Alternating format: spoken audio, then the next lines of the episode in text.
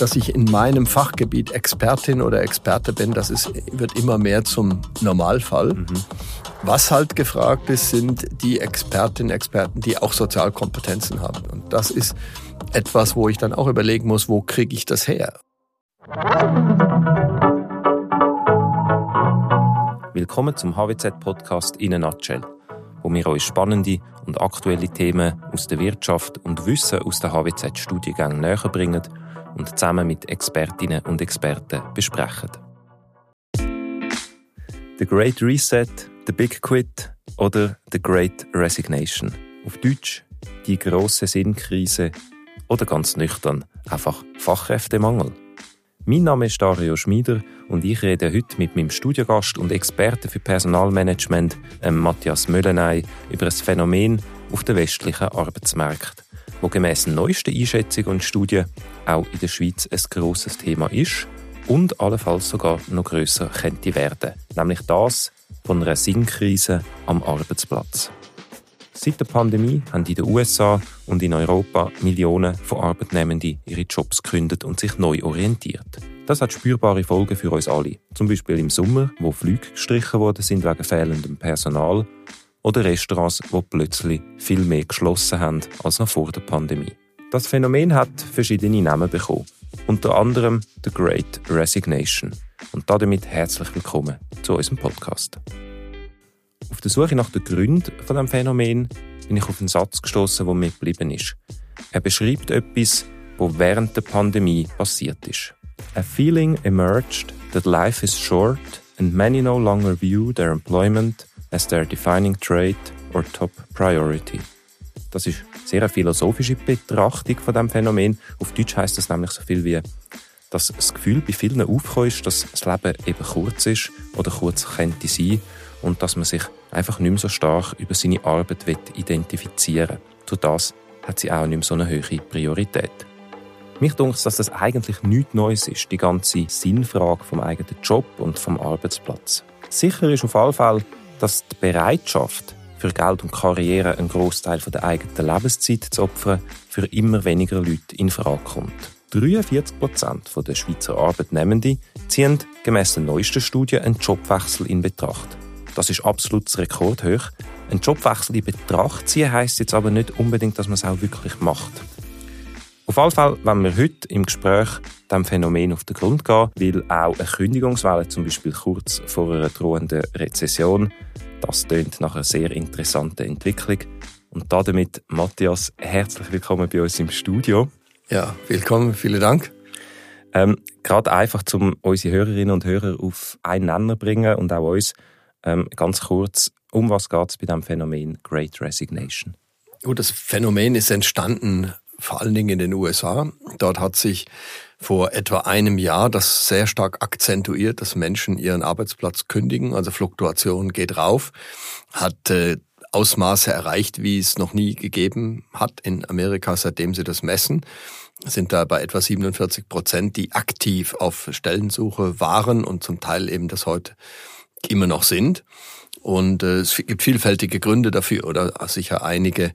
Ein Grund ist die, die Pandemie, wo sich halt viele so grundsätzlich Gedanken über ihr Leben gemacht haben. Ist das denn noch richtig, dass ich mhm. so immer weitermache wie bisher?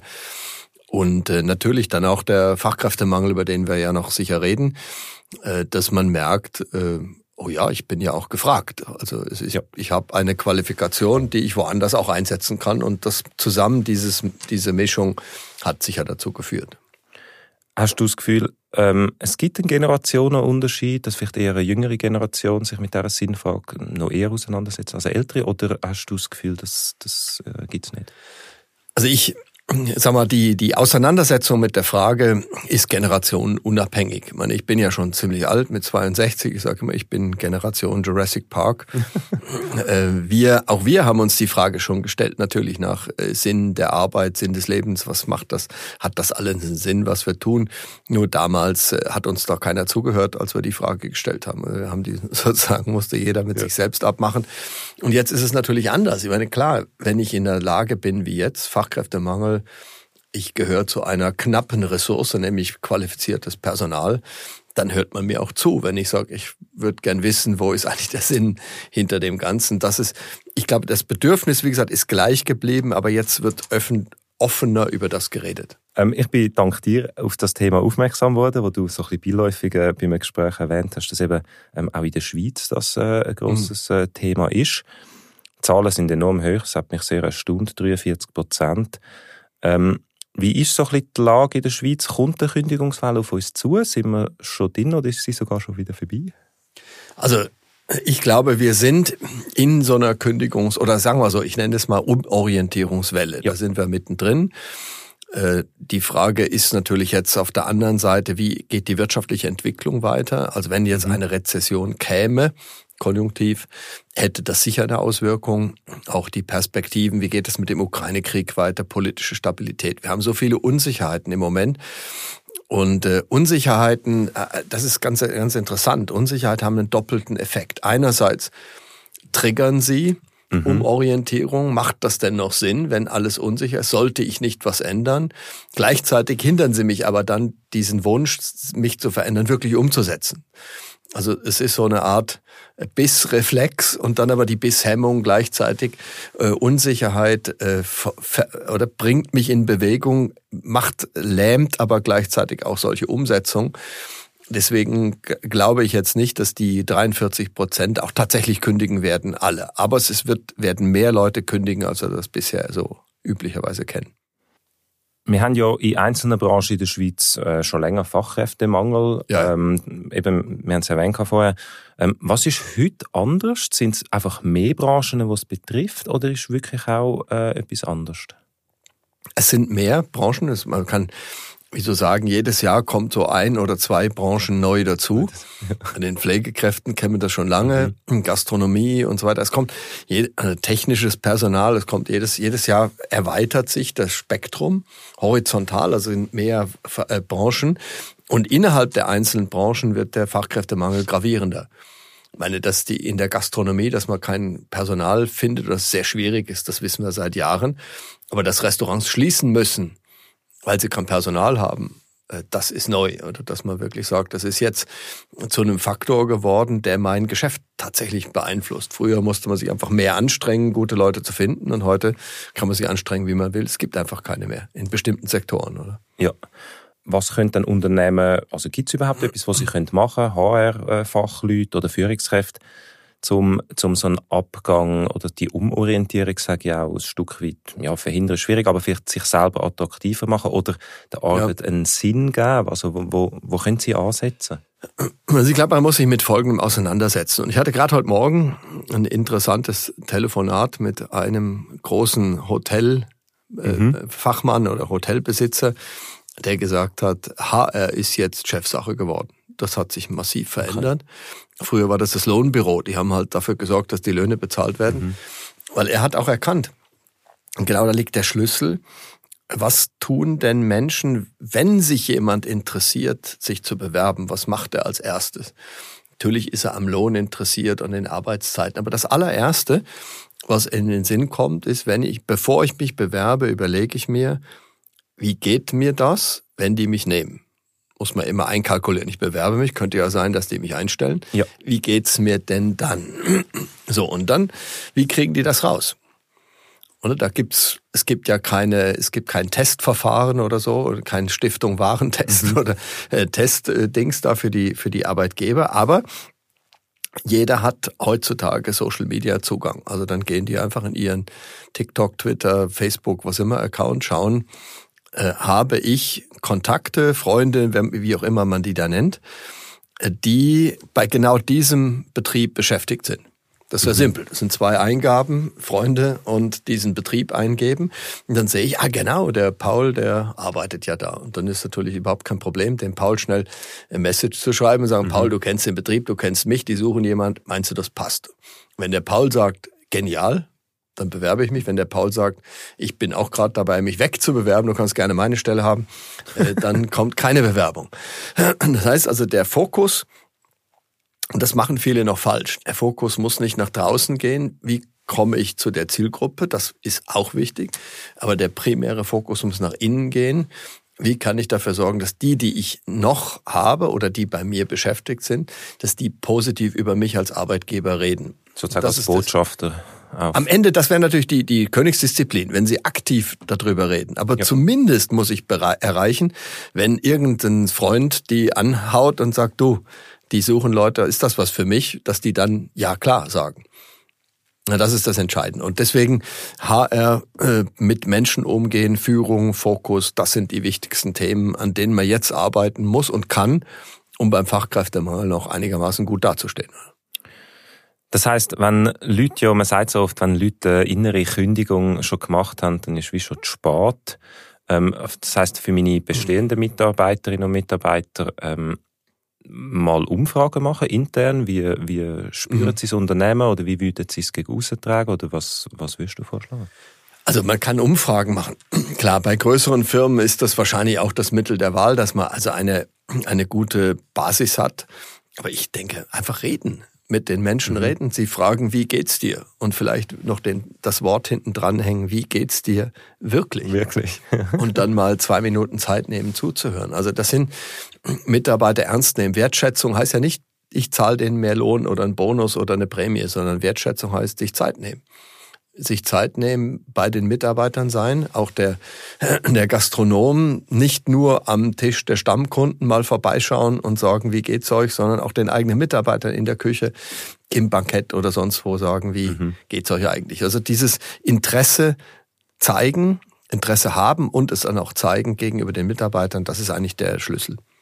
Nebst all diesen äh, Problemen oder Herausforderungen, die es für Unternehmen gibt, ich als Arbeitnehmender, was muss ich für Voraussetzungen bei mir selber schaffen, dass ich von dieser Entwicklung profitieren kann? Ich glaube, das, das hat sich nie geändert. Ich muss qualifiziert sein. Die Frage ist einfach, was für eine Qualifikation brauche ich? Die Chancen sind da. Die sind klar. Es gibt überall gibt Stellen, die, die besetzt werden sollen. Aber ich muss ja zunächst einmal nicht nur das Interesse haben zu wechseln, das ist klar, sondern ich muss auch qualifiziert sein. Das heißt also, ich muss mir überlegen, wo kriege ich die Qualifikation her, äh, die es jetzt braucht, damit ich dann auch direkt eingeladen werde zum Gespräch. Klar, beim Fachkräftemangel ist die Chance, eingeladen zu werden, dadurch deutlich höher als wenn es äh, große Arbeitslosigkeit gibt. Aber trotzdem, wenn, wenn der Arbeitgeber nicht sieht, dass ich auch kontinuierlich mich selber weiterentwickelt habe, äh, dann werde ich weniger gerne zum Gespräch mhm. eingeladen, wenn man merkt, das ist einer, der hat ständig an seiner eigenen Qualifikation, an seiner Kompetenz und an seinem Auftritt und so weiter gefeilt und hat, äh, hat sich selber auch als so eine Art Dauerbaustelle betrachtet. Das sind natürlich die, die am gefragtesten sind. Wir stehen ja angeblich kurz vor einer Rezession. Ähm, mhm. Die Angst geht um. Was hast du das Gefühl, wie geht es weiter bei so einer Umorientierung? Du hast es kurz angesprochen, dass es eben wie zwei Seiten gibt. Es gibt wie eine Angst, die einem dann so ein bisschen hemmt, ähm, ja. aber es gibt dort gleichzeitig auch die Umorientierung ähm, äh, so ein bisschen fördern. Was hast du das Gefühl, ähm, welchen Einfluss auf das ganze Phänomen hätte ein wirtschaftlicher Abschwung?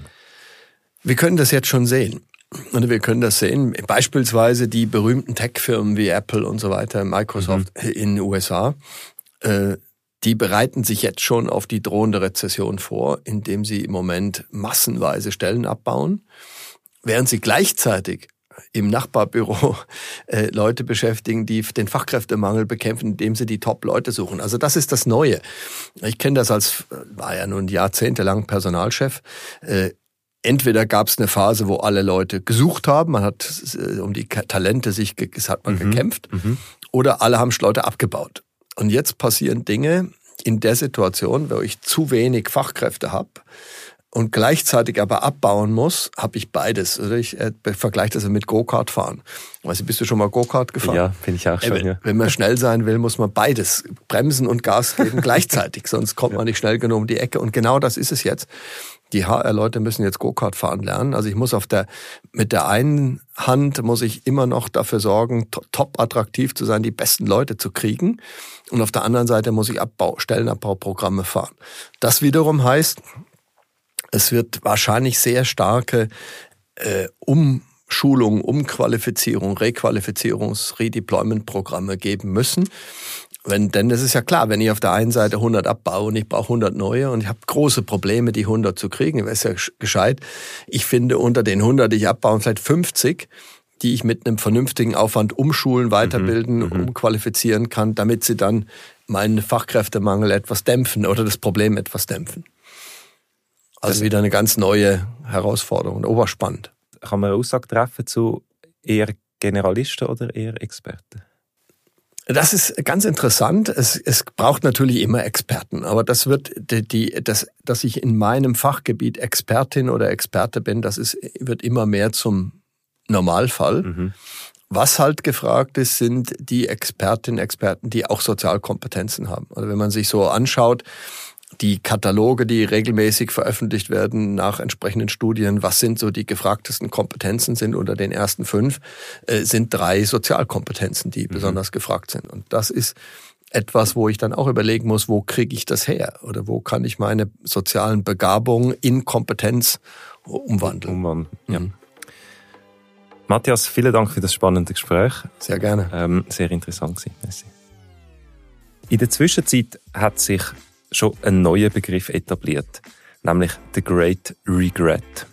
Aktuellste Studien aus den USA zeigen, dass ein Viertel der Leute, die ihren Job gewechselt haben, nicht glücklich sind mit ihrer Entscheidung.